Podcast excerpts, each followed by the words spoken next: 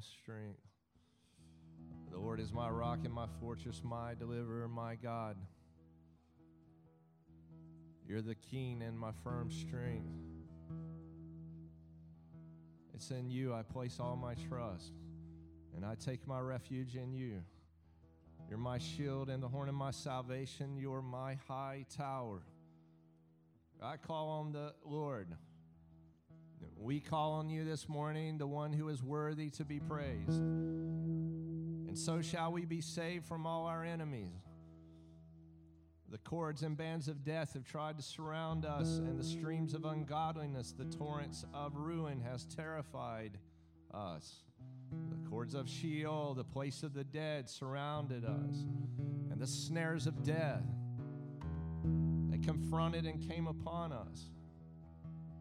While I was in my distress, I, while I was in the middle of the pressure and the stress of the storm,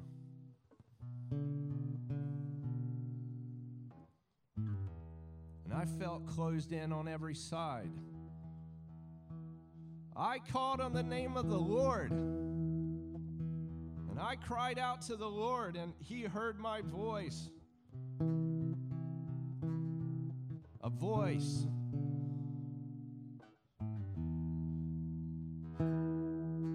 He heard the voice that came out of the temple, and he heard my cry as it came, comes up before him, even right now. Even right now, I know, Lord, that you see us. And I know, Lord, that you hear us. And I know that because you do that, whatever I ask for will be done in your name.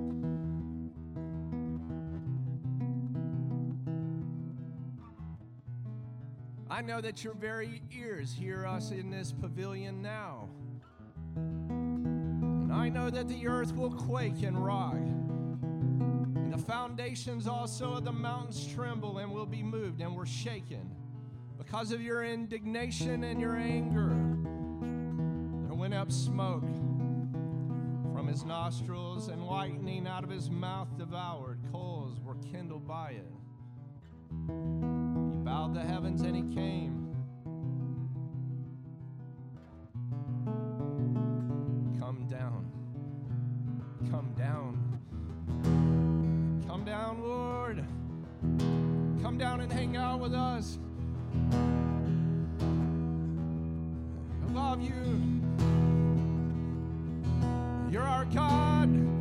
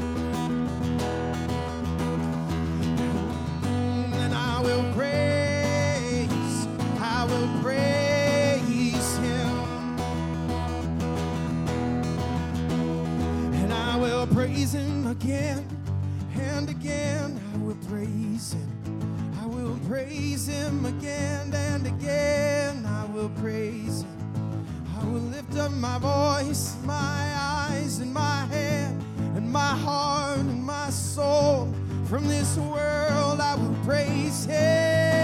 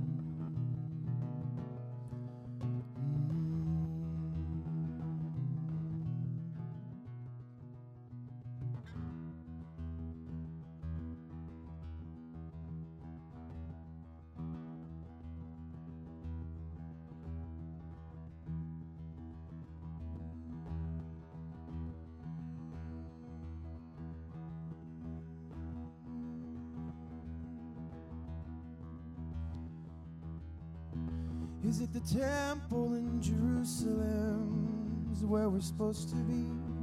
But is it the mountain over here to get up close to thee? Where is the place that you dwell? We want to be right. Oh, there's coming a time, there's coming a time. It's not the temple and not the mountains. God is spirit, not just the sensory that you see and feel and hear. And the time is coming when those who worship me worship in spirit and truth.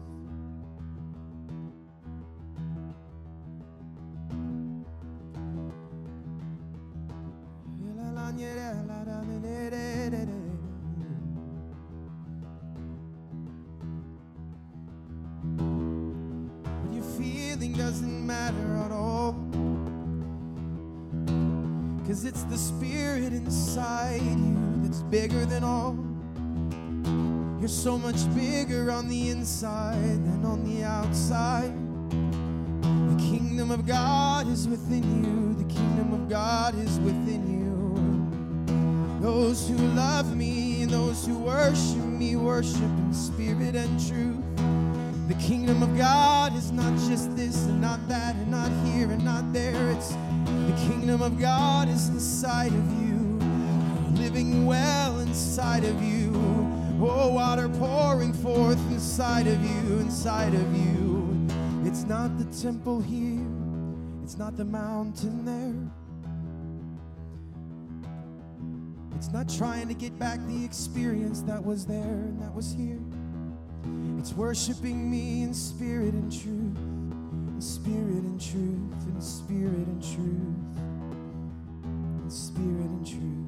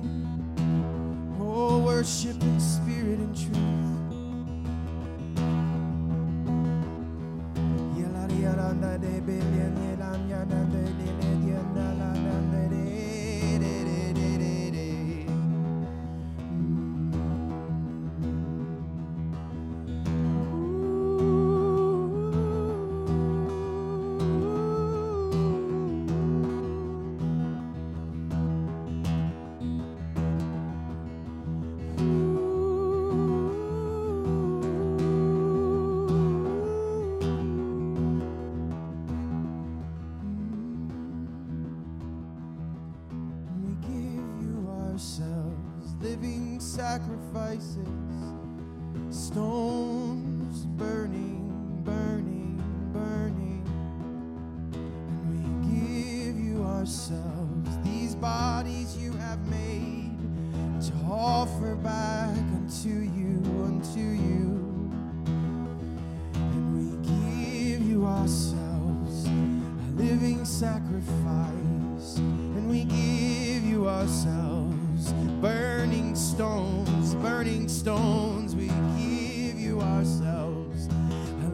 sacrifice. Come and build, come and build, come and build, come and build. And we give you ourselves, a living sacrifice, pleasing to you, O God of spirit and truth. And we give you ourselves, a living sacrifice, burning stones,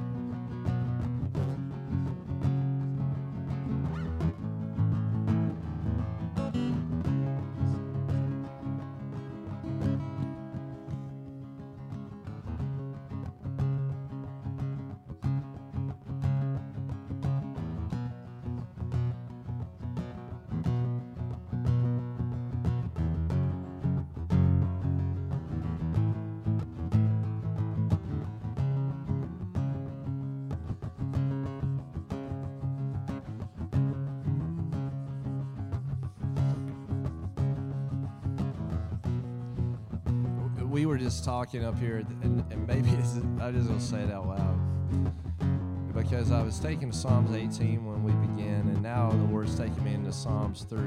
And uh, Jeff had sent me some passages this morning. Uh, we're trying to assess what the Holy Spirit is literally trying to uh, say to us and uh, our leadership team, and see where this is supposed to go this morning. Uh, but I'm, I'm tracking a trend uh, or tracking a theme of the Lord. And I'm a little bit surprised about it because, um, well, the more I've went on with the Lord, the less I have any attention towards my enemy. Like he's like, oh, you're trying to pull something else on me. Like whatever, try whatever you got, because you're not going to win. Our eyes are fixed on the Lord. Uh, but apparently, even unaware to myself, even though things are happening uh, our families and things, the enemy's trying to work some kind of angle. And um, and so I want to read out of Psalms 3 like I did with Psalms 18 and go ahead and, and call it for what it is. In Psalms 3, um, he says this Lord, how numerous are my enemies! Uh, many attack me. And, and many say about me, God will not deliver him. But you, Lord, are a shield that protects me. You're my glory. And you're the one who brings restoration. To the Lord I cried out, and he answered me from his holy hill. I rested and slept. I woke, for the Lord does protect me. I'm not afraid. That's how I feel. I says, why you bring this text up? I don't feel any fear, like our enemy. But he says, um, I'm not afraid of a multitude of people who attack me from all directions. But he does say this Rise up, Lord. I'm not afraid. But rise up, Lord, and deliver me. My God. Yes, you will strike all my enemies on the jaw. You will break the teeth of the wicked.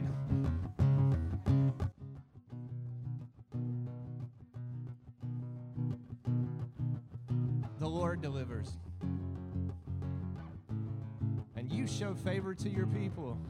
Hey, this is an invitation for favor this morning. Must be. Uh, I'm not afraid. Uh, I'm not scared. I'm not afraid. yeah. But hey, once again, Lord, go ahead and strike our enemies and strike anything that exalts itself against the knowledge of God in this land and on this nation. Go ahead and do it. Strike out and reach out and do your thing, Lord. Because we're not afraid. But wake up and let it happen. Go ahead and do it. Because we already have and you've already secured victory. Like Brad says, there's no victory in his vocabulary. It's already done. Everything's done in you, Lord. But apparently, you want us to say what you say. So we say it. I'm not afraid of a multitude of enemies. Hey, I'm not. I'm not afraid if they attack me in every direction because I have you. But rise up, Lord. Rise up now and deliver me. Deliver me from any enemy that I don't even break out in this nation. And go forth, Lord. And may your name be praised and may glory come to you. Glory to the one, the majestic one, who rides in victory, who is the triumphant one.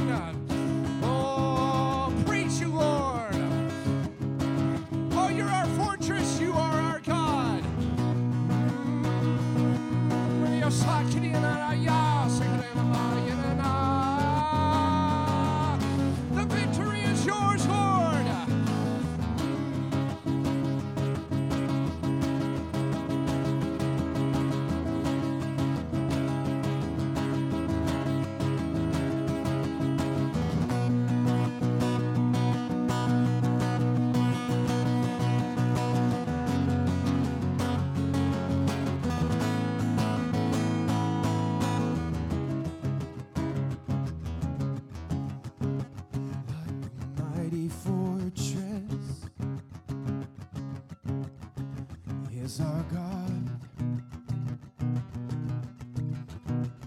Like a mighty fortress, is our God.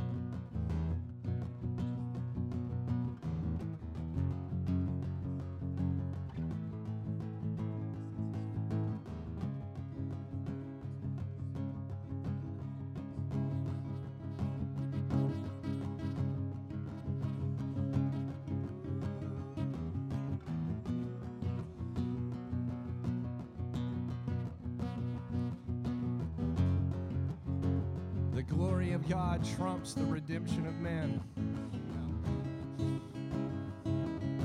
As wonderful as redemption is for us, His glory is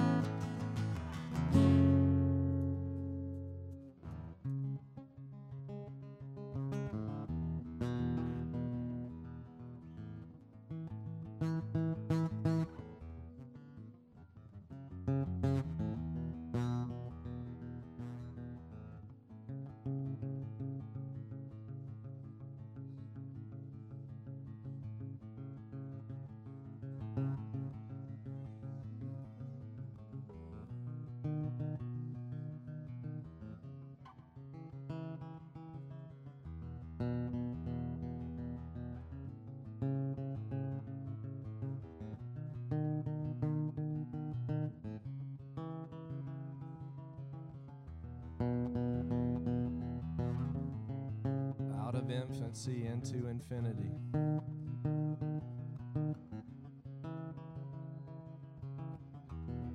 Out of being an infinite into being infinite.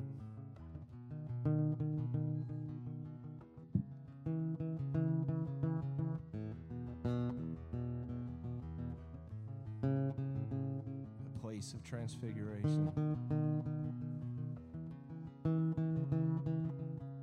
Christ in you, the hope of glory. No longer infants, but infinite. Oh, infinite one, oh, glory one, oh, glory one. Engage our form.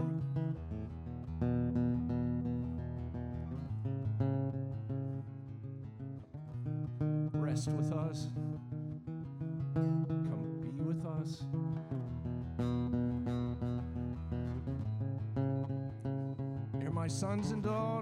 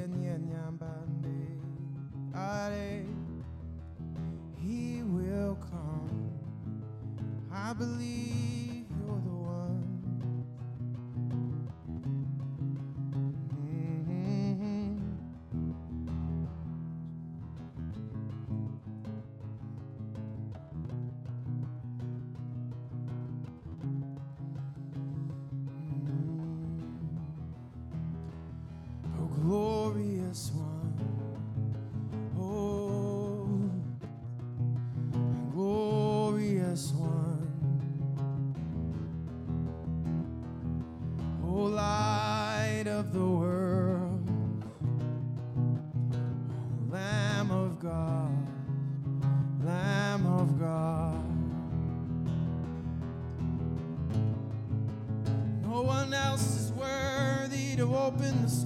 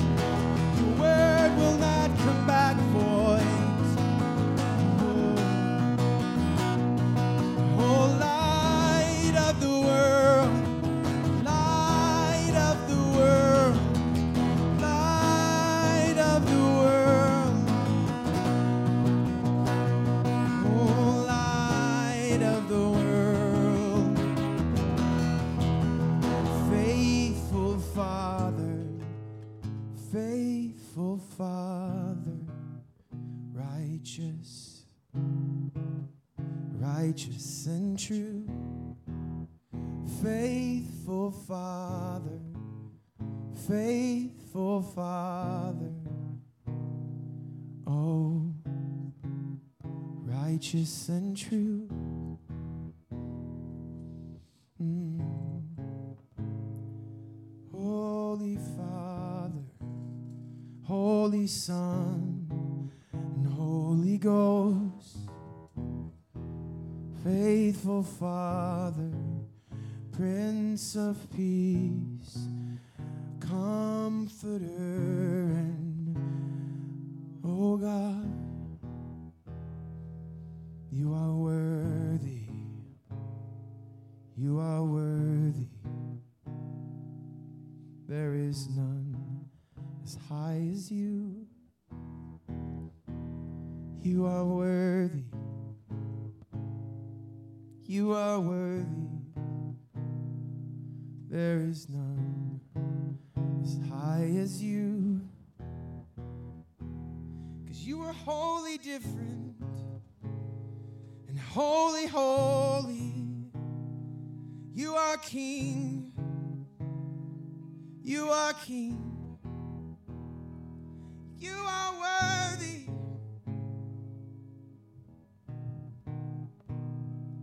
You are worthy. Your glory is higher. Your ways are higher. Your name is higher. Your are higher. You are worthy and holy and righteous, so righteous, faithful and true. You are the way, the truth, and the life. Oh, no one can ever come outside of. You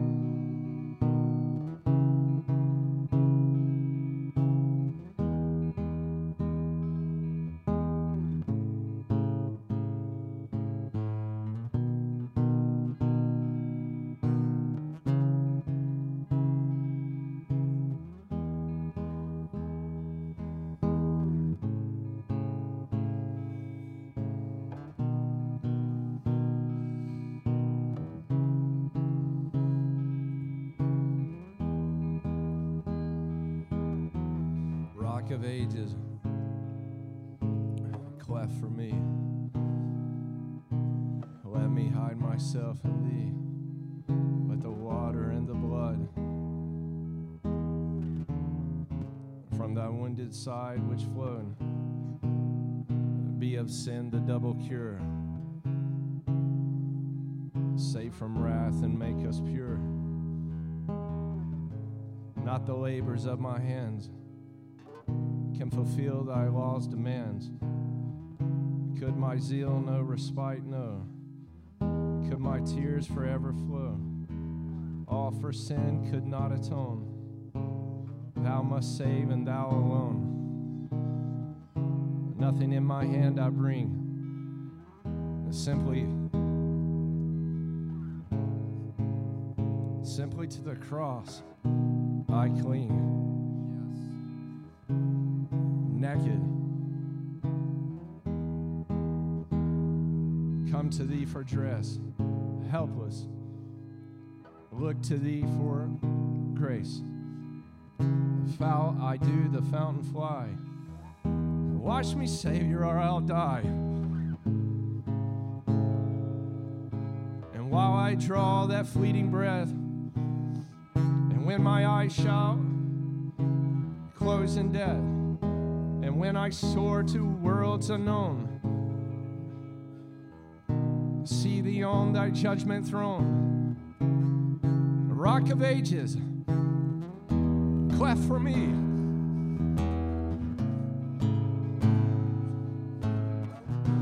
Let me hide myself in you, Lord.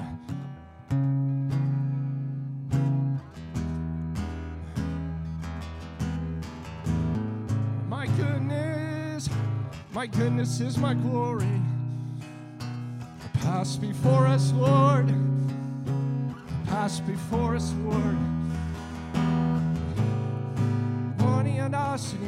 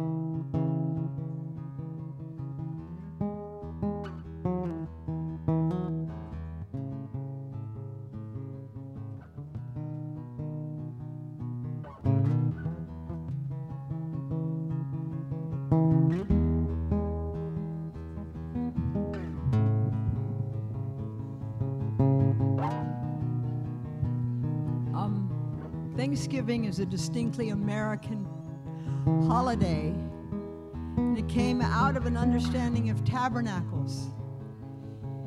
And they would set a feast in the open air of the harvest. And it was a hard time because their harvest was sparse. But I feel like God wants to compound tabernacles for us, understanding that what we've gone through on a calendar set in the scripture through Leviticus 23. That was a tabernacle where God Himself came to dwell in their tents. But I feel there's a fuller dimension He's opening up for His people. And that is that we are entering into the tabernacle of heaven, where we come into the booth, the tabernacle of David, the open air worship. And um, it's a double portion.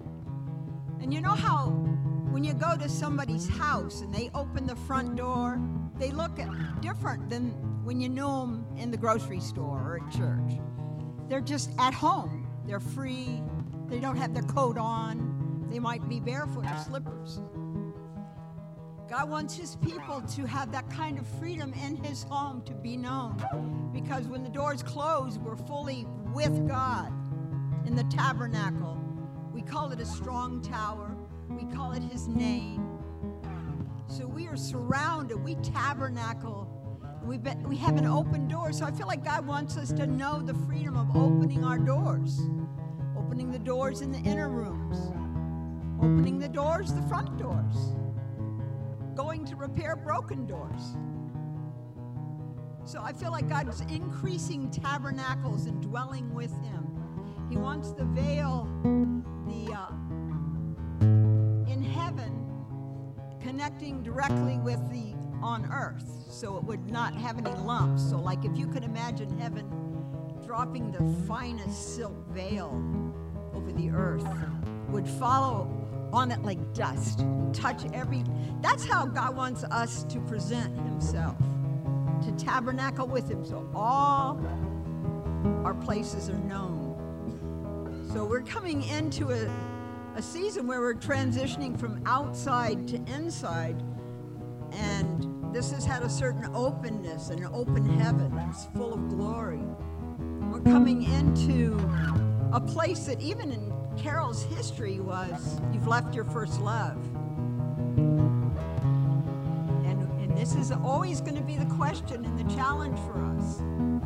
Will you lose your first love? Will you lose yourself in worship? Will you understand you tabernacle with an open heaven? You let me clothe you in light and anoint you, flood you, saturate you with oil, and set you on fire.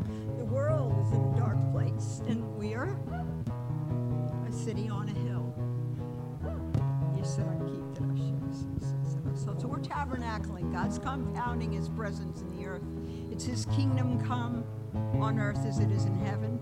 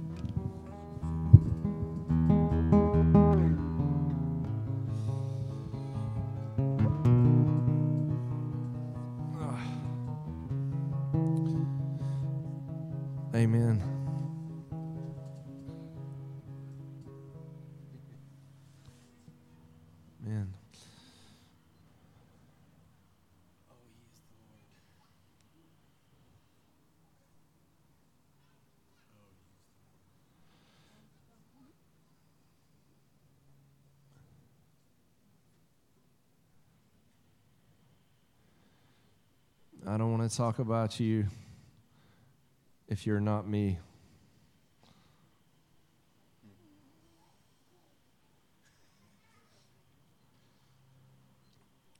I don't want to talk about the Lord.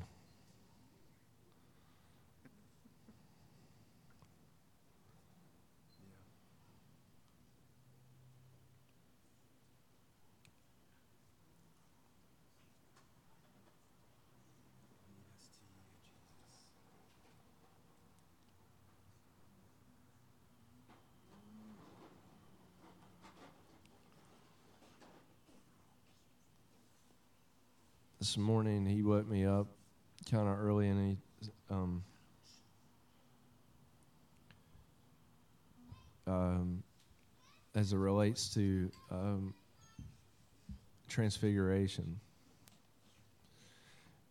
And it's it's been it's been this uh, it's been this way uh, with the Lord this whole week of of um,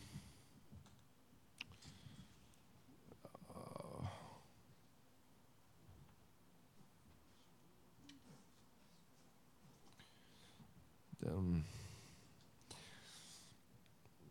yeah.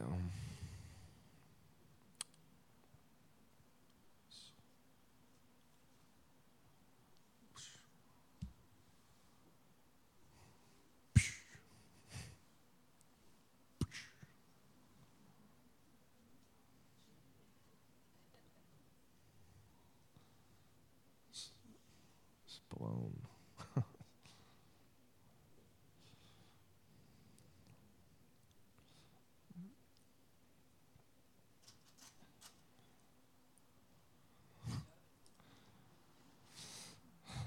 Judah understands. Zach, Zach. He's got it. He's, he understands. Thank you, Zach, Zach, Judah, Judah, block, block. you got it.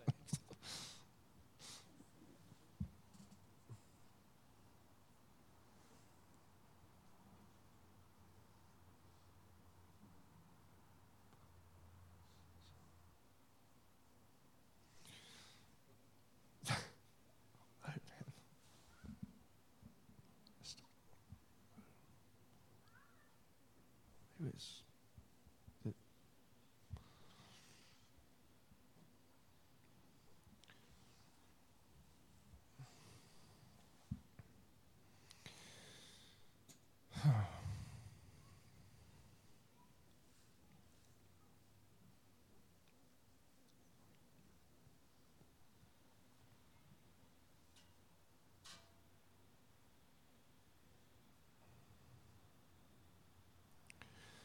Uh, when you were born again, you were you you were planted with a um, imperishable seed. That imperishable seed is indestructible.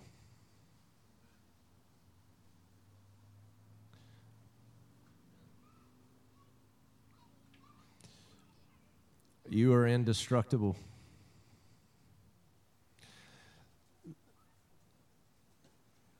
You will I heard it as clear as day to my spirit. He says to me, He says, from infancy to the infinite. And I knew that we were a bunch of babies, that we were little, we were little children, that we were small, and that the like the Holy Spirit had come and He was holding us all in His hand as uncreated God, Paraclete, holding us and, and delivering us up to the Father. Like, and everything that we've been through, no matter how profound it is, it was like we were still like an infant child. And the Father, the grand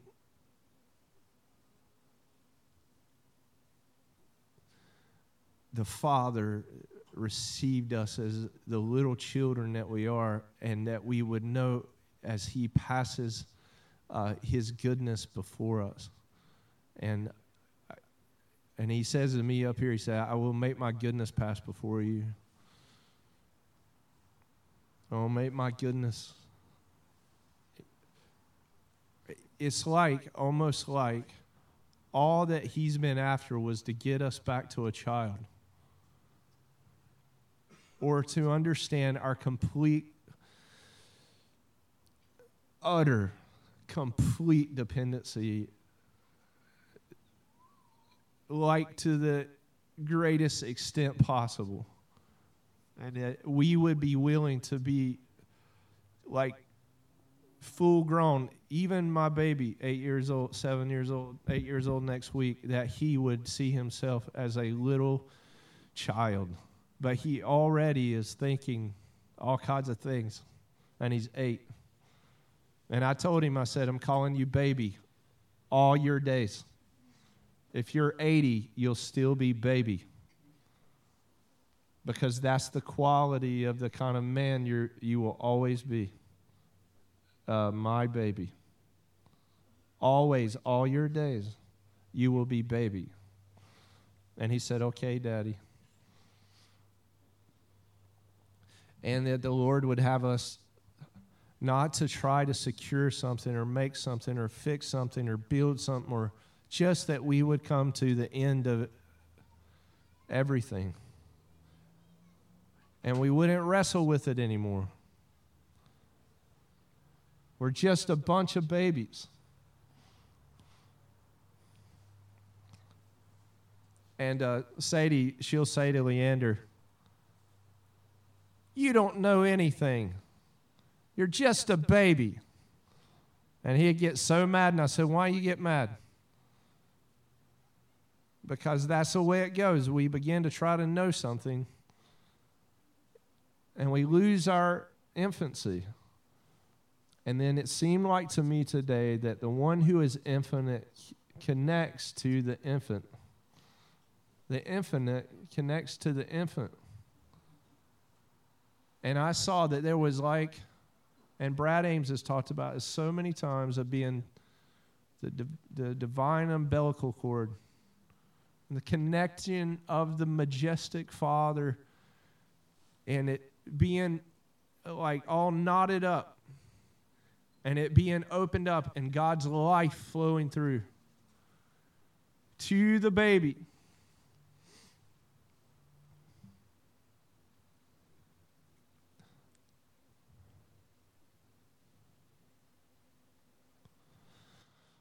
It seems to me to be that it's so crazy. Like, that would not, I mean, I don't know how church planners would think about that. or the great apostles of the age or prophetic voices or the fivefold ministry. But until we come as a little child, we'll not access the kingdom of God. And today, I don't know how to explain it. I can't. I, I don't even know. I want to be it. I don't want to explain it. But the transfer of light by transfigurated uh, light by this tabernacling with the Father would so pervade our internal man, like I was preaching last week, the photomorphogenesis.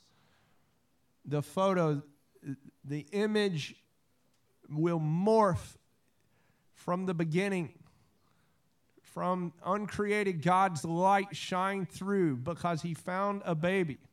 He found a tabernacle that he could actually dwell in, rest in, place his seed in uh, and create and have a child. And we, we must, we must, as newborn babes, it says, receive the engrafted word. As a newborn child, receive the infiltration of the Holy Spirit, the Father's goodness as He passes before you. I, I think that's why the Lord had Moses fast. This is what he got me into this morning. He fasted with no food and no drink for 40 days on the mountain. Elijah, 40 days with no food or water. Why?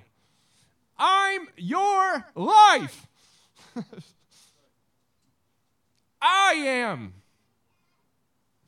I'm your life. I have food that you know not of, brothers. I partake of my Father. I mean, who knew? Because all we've ever known coming out of mama's womb was that her nourishment fed us, who knew that we were created to be nourished by uncreated light. You, there's a nourishment. There's a nourishment that is non molecular food and water that we actually are built for. We don't know this because if you've ever been deprived of food, sometimes I wonder, I ask the Lord, why do you like why is it carried on a string sometimes? Why is it like I follow you, but I don't know where I'm going to get my next meal from?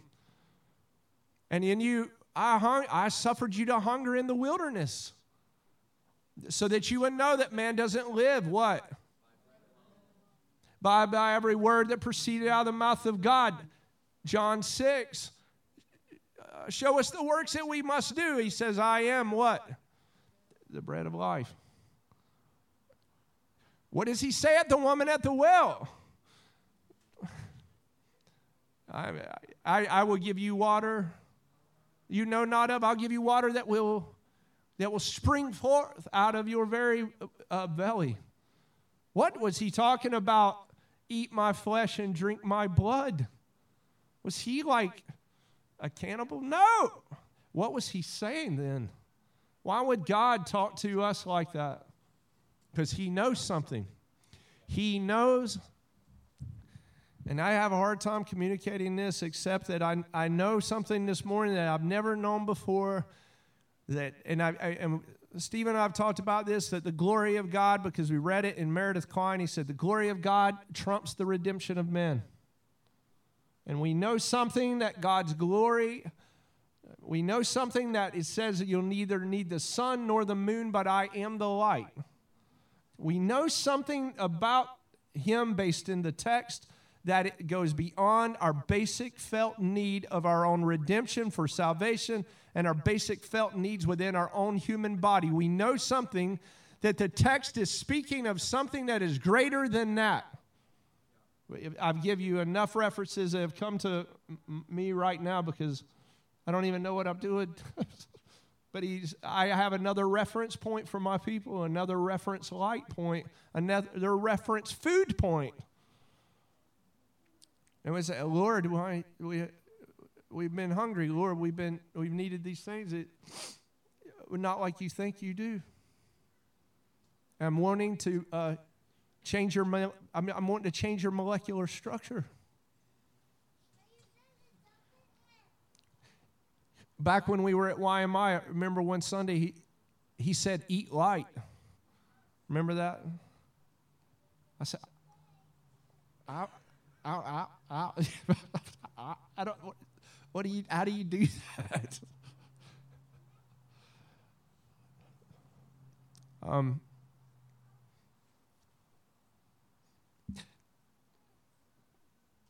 Passover especially among those we've tasted Passover, we've tasted Pentecost. And like Janie was saying, now comes the taste of tabernacles.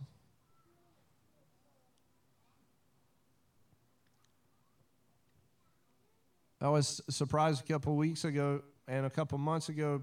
Pete Lineker's like, there's something going on with tabernacles. And he sends out George Warnock's work to our team and was just like, I'm scratching my head. I don't get this tabernacles. I don't understand. It's, it's sort of humorous because the Lord, all these years, been, and if you've experienced this, if you've been displaced from your home, you know, I remember 18 years ago leaving the house we had bought and being in other people's homes since then. It's been very uncomfortable, to say the least. Extremely uncomfortable. I know you know something of this, Cindy, right?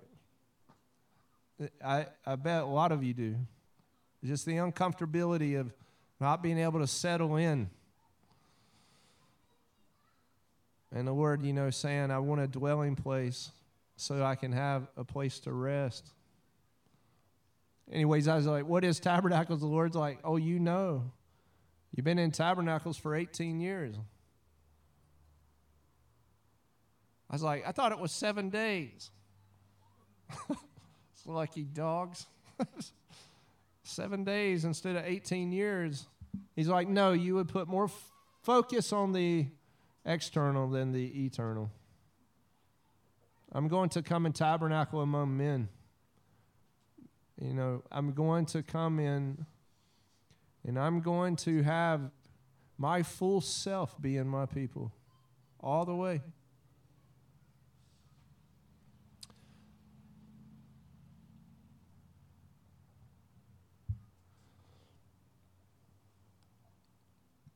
When we left the YMI, that we did 70 weeks there, and I can't go through all this because it's very complex, actually, as a little child.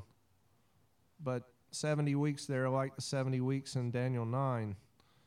And then we come out of there, and we've today is the 39th week. This morning, the Lord, and this week, He woke me up and He said, "You see, you see what I'm doing?" I said, "No." I don't. He says, Well, this coming Sunday will be 40 weeks. And he said, How many days did Moses go up? And I said, 40. And he said, How many days have y'all met? And I said, 40 days. Well, today's 39. How many days have you met since post YMI, 70 weeks? I said, 39 today. This is this morning and been this week. I said, Oh, 40 days and 40 nights. He's like, Yeah, that's. You know that guy, Moses, up into the mount 40 days and 40 nights? What?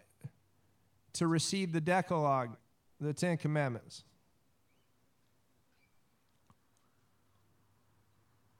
He said, What happened when he came down the mountain? I said, He saw them making a golden calf, and the Lord had cut the he had cut the commandments out himself. And Moses comes down the mountain, and they're all worshiping an idol. What do we know about this guy? What he's doing up there? He's been gone for all these days. Let's fashion. They, you know, you put a vacancy in leadership, and those people they Aaron's like, they, they wanted me to do it, you know. Fashion a golden calf after they're an image of the gods that they come out of Egypt with. He comes down, Moses has a temper. And he takes those commandments that God had fashioned and slams them out on the ground. And Moses has to go back up again for another 40 days. Do y'all know this? This time, Moses is going to have to chisel them out by hand.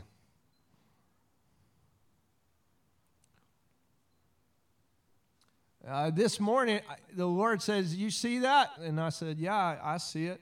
I, he said, Well, there's two times up. And I said, What, what is that? And he says, Well, Moses, when I did it, he is receiving this Christology that you've been preaching, the 10 aspects. Today is the 10th of my of Christology. And I said, Oh. And he said, You see it? And why he had to come back up and then chisel them out with his hand. And I said, Oh, anthropology. Right. I said, Oh, 10 aspects, 10 aspects. He said, Why? Why? I said, Because you want to one yourself with man. Right? You want to tabernacle with man in the, the divine nature, the full Ten Commandment, the full Christology of Christ. He wanted to give it and install it in man. And so Moses had to receive it in two segments, two installments. I tell you, I've never seen anything like that before. I no idea because years ago he had said, and we can look at it, Matthew chapter 17. Let's just look at it. Um,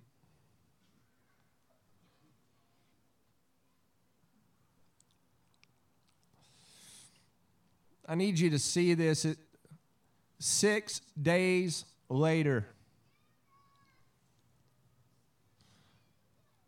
Where is this ministry headed in two weeks?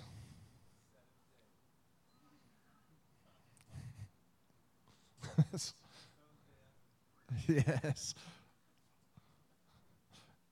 The seventh day. Six days later, now hear me out. Moses is up in the mount. He's going to receive the Decalogue, go back down, cast it down, Christology, go back up, get it again, do his own work on it. Anthropology, 10 aspects, 10 aspects. And we're going to see who's going to show up here at the Mount of Transfiguration. Another guy, I'm just going to reference this Old Testament. Elijah. You've heard me already say this. How many days is he in that cave? No food, no water. Let me tell you, you can't survive without water. You, I, I, I've been on four, two 40 day fasts one water, one milk before this ministry, MZ Hop, even began, I was asked to come up and be here with the Lord. And He put me on a fast. I almost, I thought I was, I got so emaciated I had to go on vitamin water at the very end of it. I thought I wasn't going to make it. My heart was beating in my chest so fast. I thought I'm not going to make it like a week out. And mom and my wife got really upset and said, You're going to die. It, so you need water. I can just tell you that if you've not ever done a 40 day fast. It's intense, anyways, just with water. But these guys, no water, no, no food. And so they're, sub, they're subsisting off of God Himself. They have to be. So Elijah is doing this in the cave. And Moses is doing this up in the mount And here we're going to look at Matthew 17, and you're going to see that both these guys are going to show up with Peter, James, and John uh, at the Transfiguration after six days in the seventh day. And Jesus took with him Peter, James, and John, the brother of James, and led them privately up a high mountain.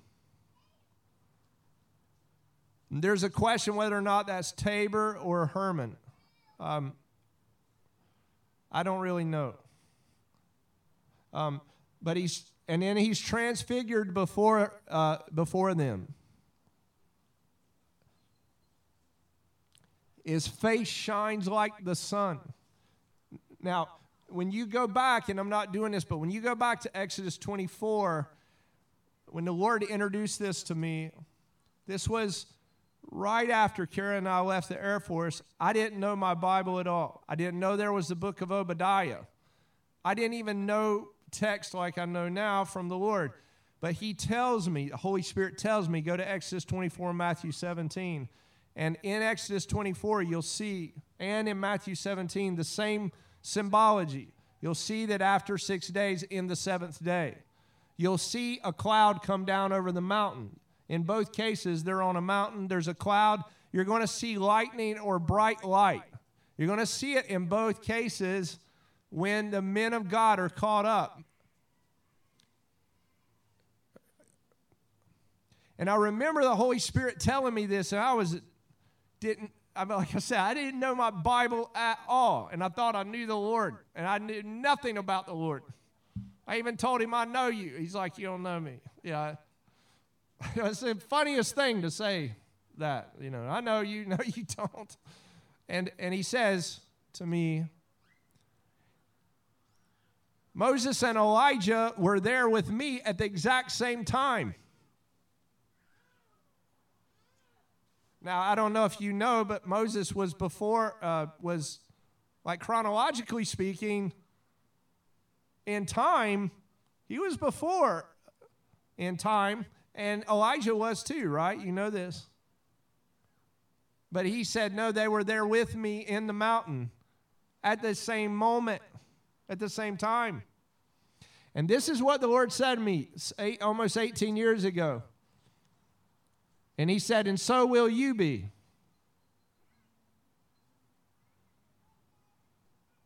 Because I'm going to have a transfigured people. I am going to union myself with men. And I remember in that day back then, I thought, uh, now for y'all, maybe this is okay for you, you, you, the remnant of God, could take this, but back then, I, it blew all my circuits. The idea that God was outside of space time with the guy who brought the law, the prophet, the main prophet, and that he's standing there at the same moment, and we, the end time church, will be there as well with them, with him before he returns. Because God will have a transfigured people or a metamorphosed, uh, morphosized, he'll have a metamorphosized people before he even comes back in the second coming.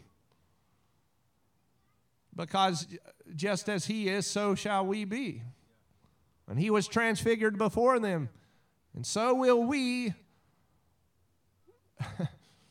eat light. So shall we, the sons and daughters of the Lord. Uh, they said Moses comes down off the mountain, his face is shining so bright, scared everybody. Stay away from us. Moses, that guy's face is shining.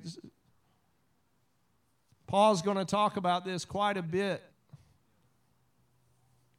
He talks about this glory that's coming to the, to the church.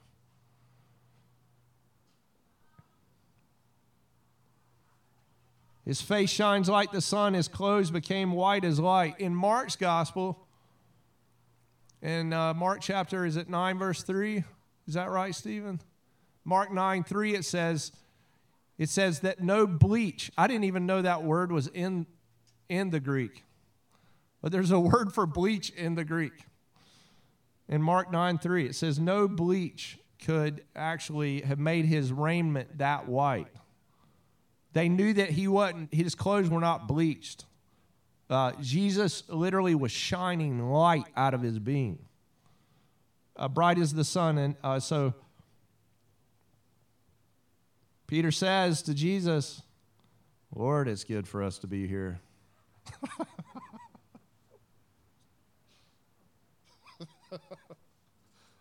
you think?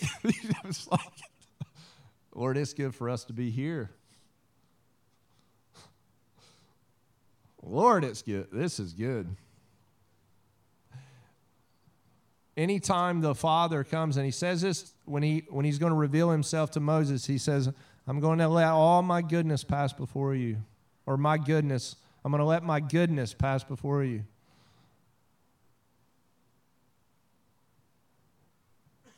And I heard Neville uh, Johnson, I think is, is that right? His last name. He says this week that anytime God demonstrates His glory, it always comes with His goodness. Because anytime God brings out glory, it's always His goodness. You see what Peter's saying here? He's saying it's good for us to be here.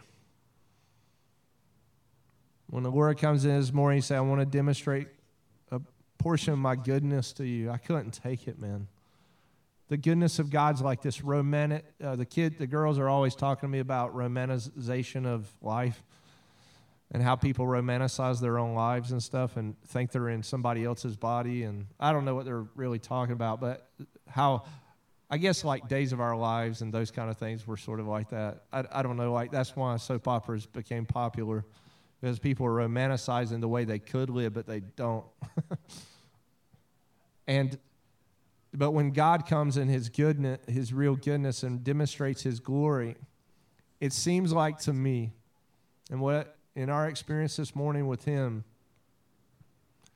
that there has to be something more of your concern and our concern outside of our own personal redemption.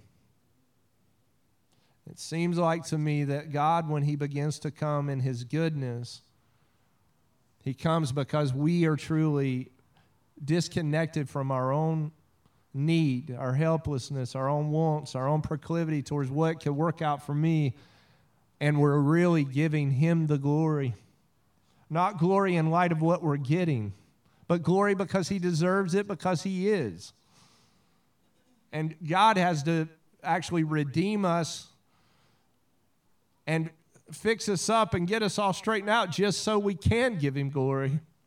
Because otherwise, we're really immersed into our own needs. Have you ever noticed that you really can't worship God when you're thinking about your own circumstances or somebody else's?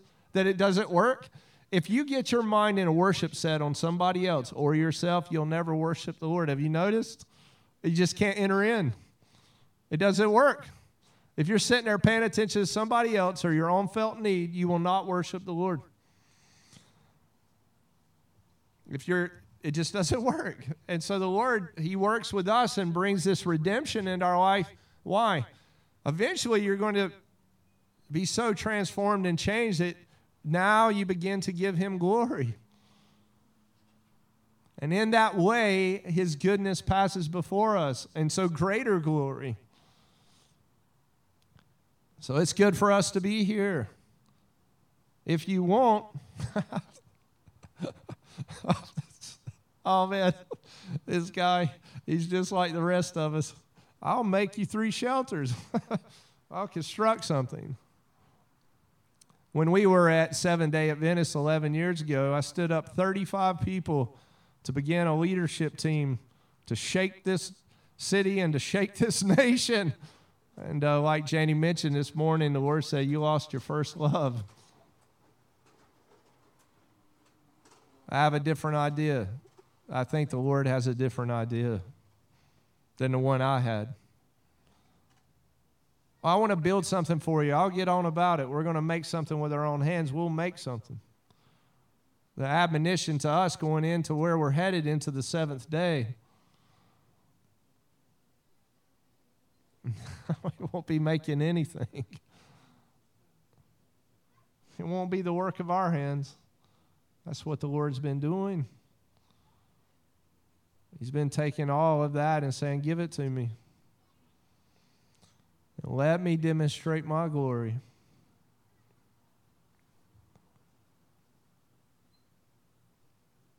I don't need you to do that. I never wanted you to build anything for me. Unless the Lord what? They labor in vain that build it. If the Lord builds his house, the gates of the enemy will not prevail. So he says, he says while he while he was still speaking, which is not necessarily a good feeling, a bright cloud overshadowed them, and a voice from the cloud said, This is my dear son, in whom I have great delight. Listen to him. Uh, Colossians chapter 1, verse 18.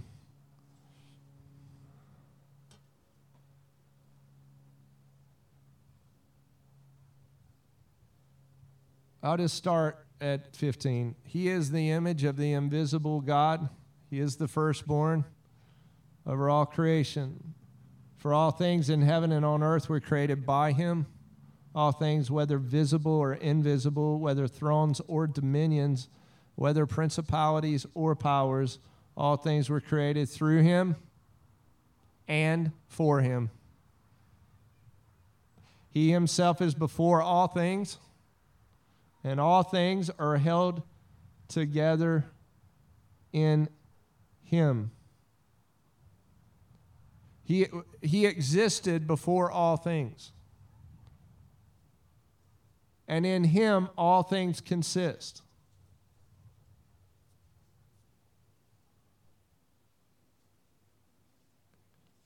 He's also the head of the body, the church. Seeing he is the beginning, he is also the firstborn among the dead. So that he alone in everything and in every respect might occupy the chief place.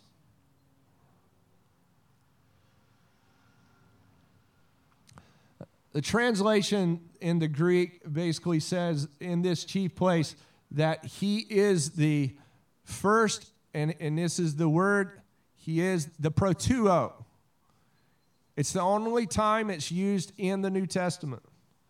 He is preeminent.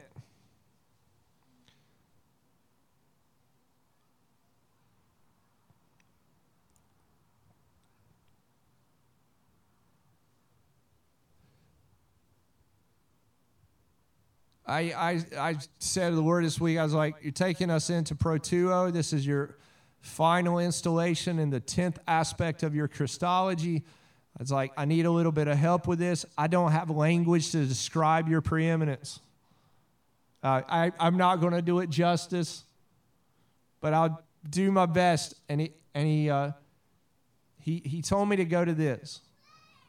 And uh,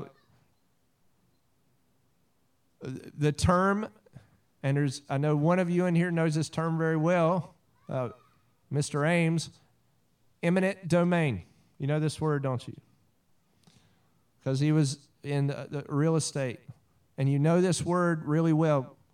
But the term eminent domain was taken from a legal treatise on the law of war and peace. Um, it was written by Dutch jurist Hugo uh, Grotius in 1625, which used the term dominium eminens, which means supreme ownership, and is described as follows.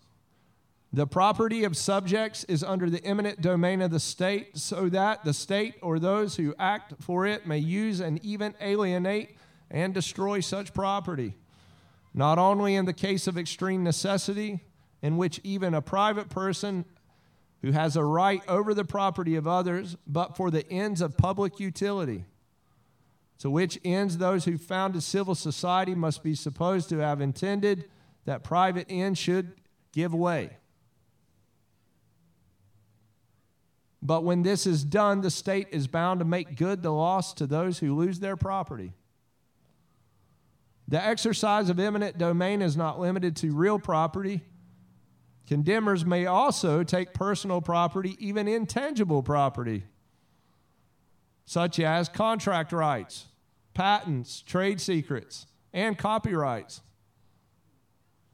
Even the taking of professional sports teams' franchises has been held by the California Supreme Court to be within the purview of public use constitutional limitation, although eventually that the taking of the Oakland Raiders NFL franchise was not permitted because it was deemed to violate the interstate commerce clause of the U.S. Constitution.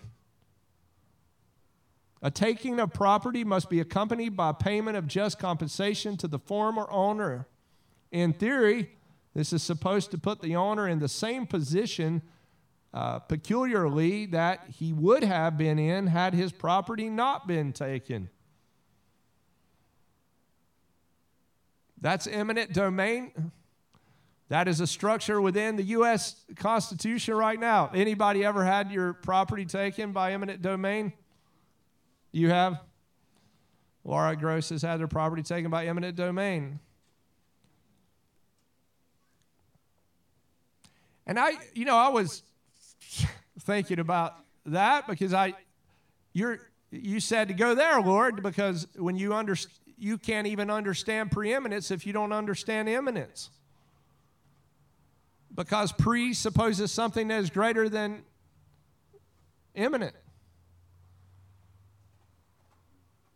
And so I, I went to Merriam Webster's uh, defines eminence as a position of prominence or superiority.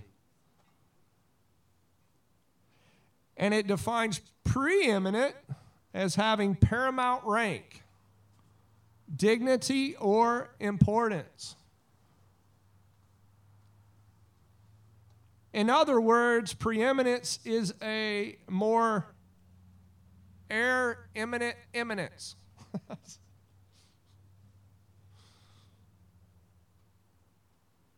it's traced back to 1225. And it says it was borrowed by the Latin and the French words meaning privilege, superiority, in rank of birth and excellence.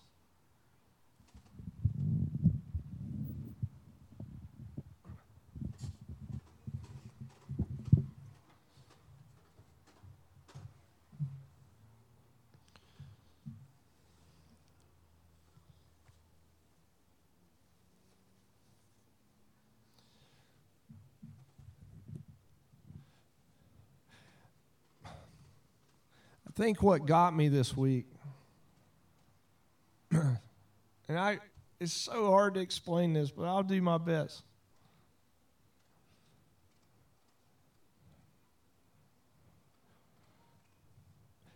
is Jesus didn't count it robbery to be equal with God, but he made himself in no reputation. He came in the form and the likeness of men. That Jesus comes out of divine glory as the King, the one who was before all things and everything consists in him. And he came into a little this little baby. He's. Uh, the Christ, uh, the seed, enters into the womb and, and then he's born and he's raised like us and he acts like us and he, he doesn't take a divine one upmanship and he doesn't act superior. He does none of that. And he does it because he wants to redeem us, because he loves us. And then he's transfigured in front of everybody, and that's amazing in and of itself. And what he's wanted to demonstrate is this is your inheritance. Uh, transfiguration, uh, glorification is your inheritance, and yet he still stands outside of all of it. You see what I mean? He's outside of it in the sense that he's over it all, and he'll say, Before Abraham was, I am. and I said, I don't even know if I know you, Lord. Because even as great as what he's done to bring us into the status of sons and daughters, he's still greater yet than all of that. And I, you know, and I think we're going to be blown away for billions and trillions of years worshiping this man. And I can't give him the I say I don't want to talk about you anymore. I got so touched by him this morning, I don't want to do it anymore. I don't want to talk about you. I don't even know you, probably. I can't even give you credit for who you are. I can't even, like, communicate effectively about you. I could drag every Merriam Webster word I want in the Oxford English Dictionary up, and it still isn't going to be able to describe you. I could use every poetic device and prose I've got. I do. I try it every week. I do whatever I can to, to say who you are unless the Lord unless the Lord comes and demonstrates himself to us we wouldn't know him. We couldn't know him. He's preeminent above the eminent. And I you know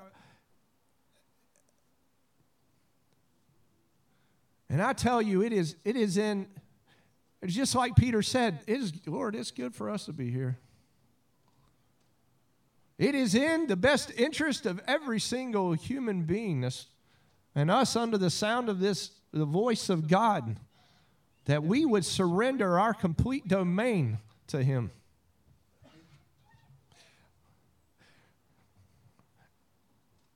Like, I don't want to hold anything back from the Lord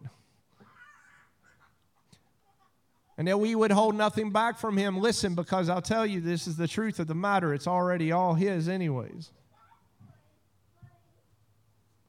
That we would be a people that would just be like, like, take me, Lord, and tabernacle yourself in me, Lord. Like, I can feel it this week, like, we've been playing games. He told me that after he sent Apollyon to my house and almost jerked my life force out, scared the living daylights out of me. I said, if this thing is COVID, no wonder everybody's terrified. No, I sent Apollyon. The life force of my body's pulling out, and I fell down on the ground, and I knew in an instant that I had no control in my entire known being. I didn't even cause myself to breathe. It scared the living daylights out of me. That next Monday, the Lord tells me, You're playing games with me. Not me, Lord, like I'm your guy. I'm, I'm signed up all the way. I'm like a military, you know, yes, sir, to yes, sir, yes, sir. No, you're playing games with me. They say, you know, hey, I've, I've got you. I want you to come spend time with me a lot more time than you're spending. You're doing all kinds of other things. I want you. Stop playing games. And I, it was kind of strict, and it didn't necessarily make it wasn't there to make my feelings feel better. I was already like scared because Apollyon's no joke, man. That, that guy's no joke. Lucifer's brother or whatever, his uncle. I don't know who he is, but he's no joke.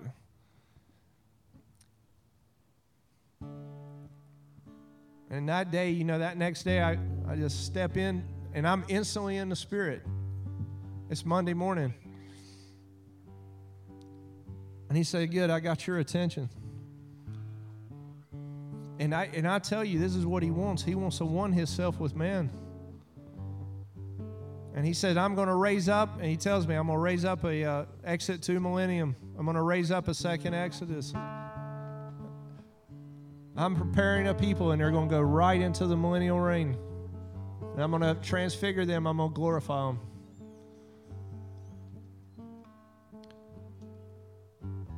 And I've ordained this ministry for this, and I'm not saying I know what every other ministry is doing, but as he said, this is what this ministry is set for.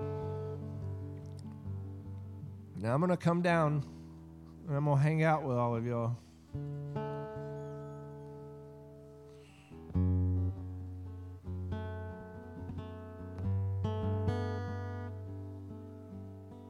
And he does this on the seventh day.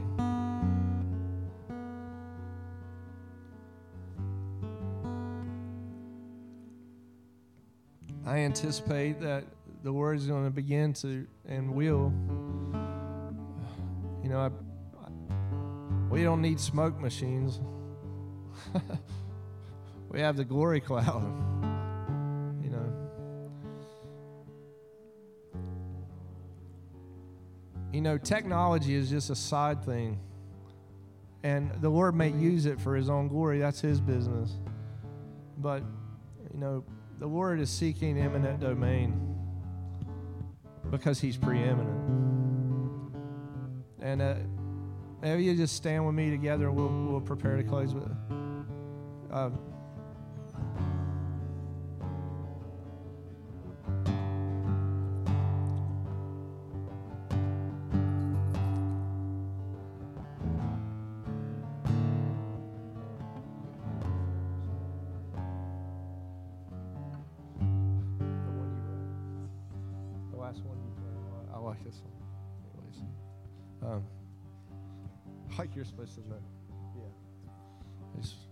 ask him play my favorite song like he knows what it is.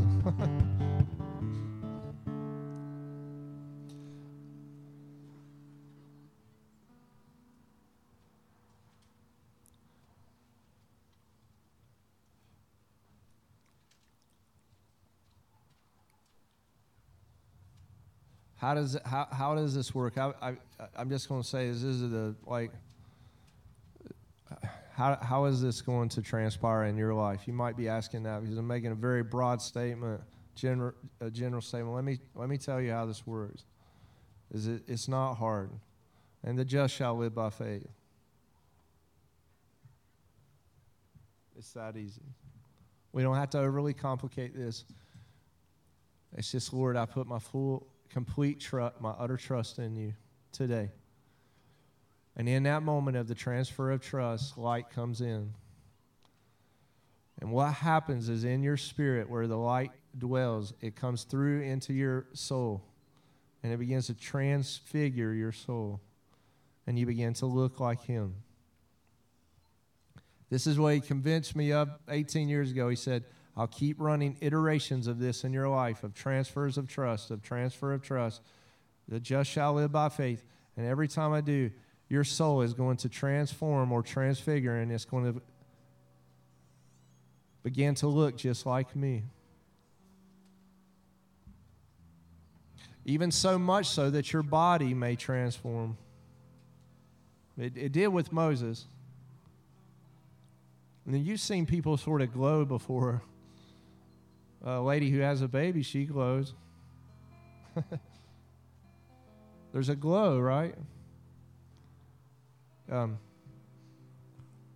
so he's going what he'll do is if you'll let him because he says as many as that will receive me i will give them the right to be called the sons of god.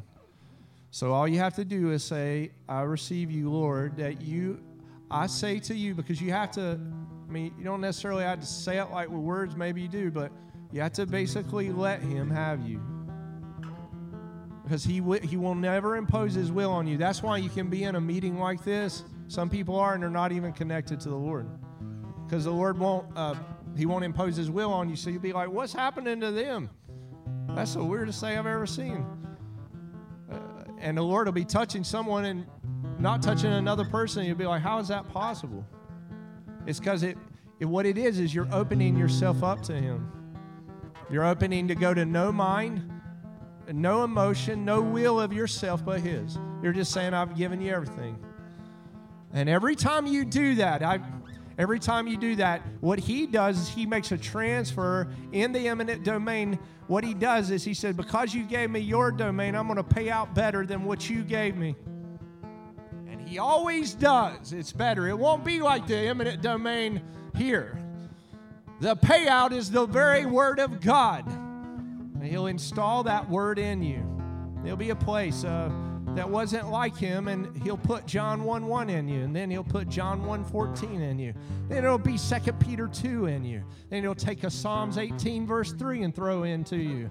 He'll take a Revelation chapter 2 verse 4 and put in you. This is the way he showed it to me and I'm going to install this word in you and I'll install that word and then I'll put this word. And then what happens is the word begins to become flesh and he dwells. Oh. So what you do is like, uh, I didn't want my property to be seized. Who does? But what you're saying to the Lord, seize my property. Seize me. Seize me, Lord.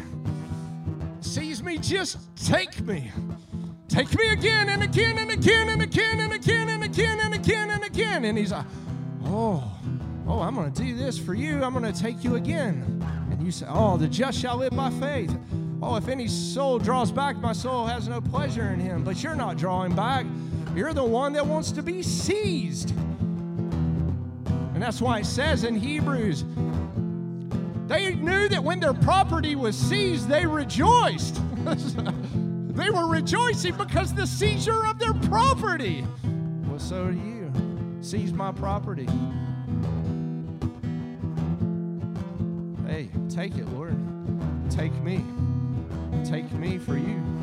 Again and again and again. You know what's going to happen? Eventually, you're going to look just like him. And eventually, and Paul was saying this, I labor in him in travail until Christ be formed in you.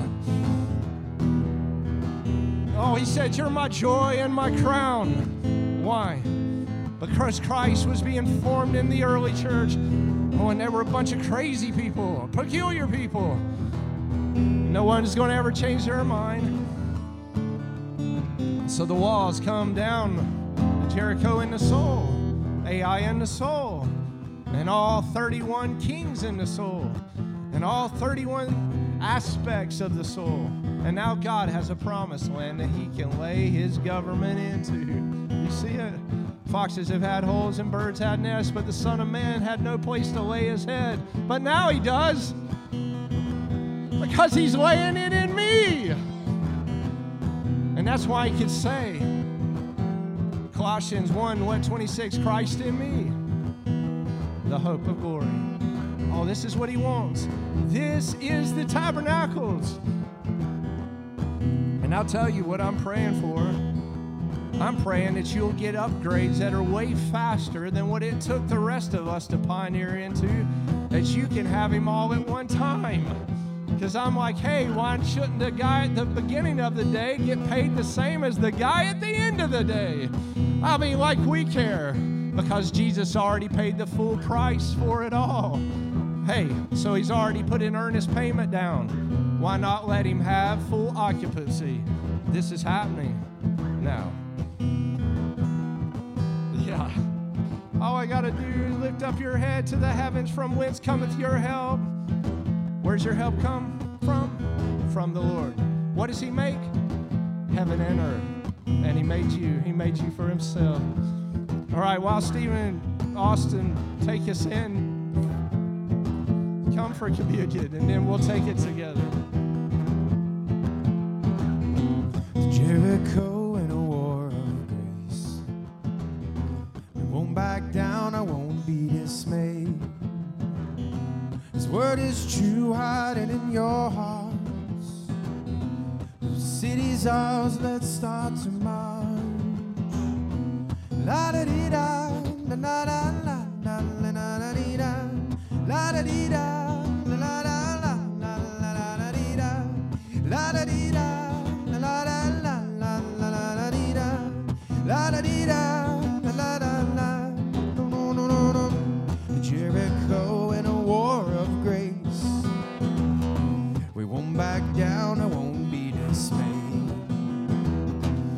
word is true, hide it in your hearts. The city's ours, and let's start to march seven times Alright.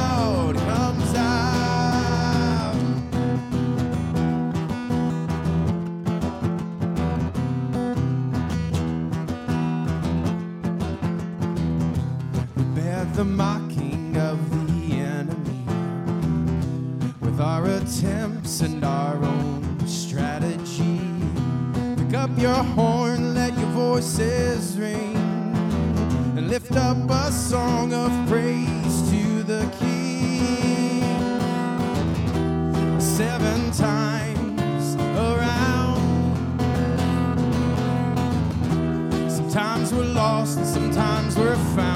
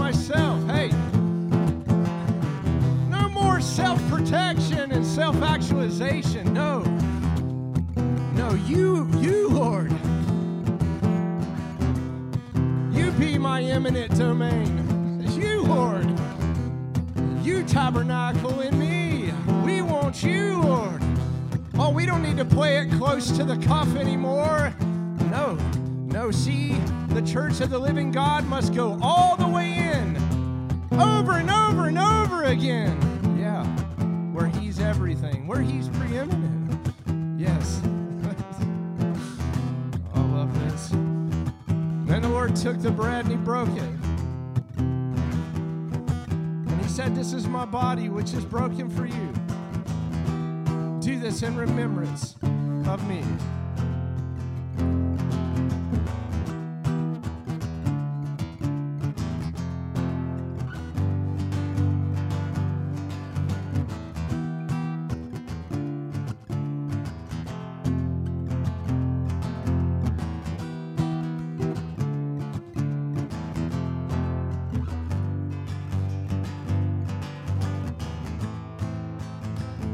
Took the cup and he said, This is the blood of the new covenant, which is poured out for you. Do this in remembrance of me.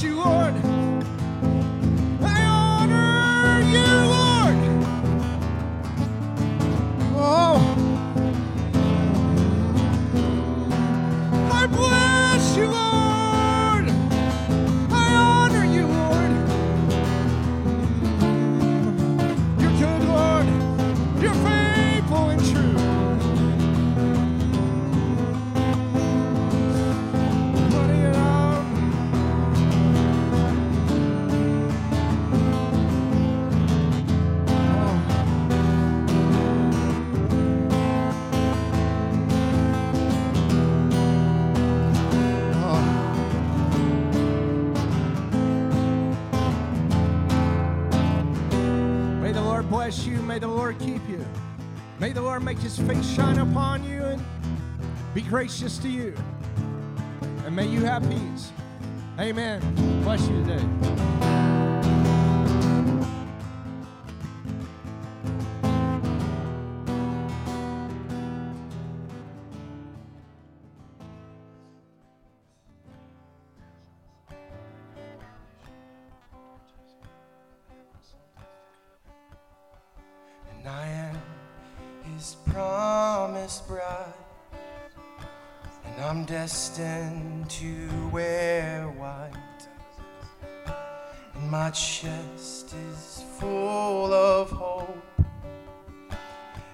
Dress and veil as snow. And he said he'd come for me. He'd know when I'm ready. And my heart is aching for the coming of the Lord. Must get ready now. I must get ready now. I must get ready now. For behold, my bridegroom comes. Oh, I must get ready now.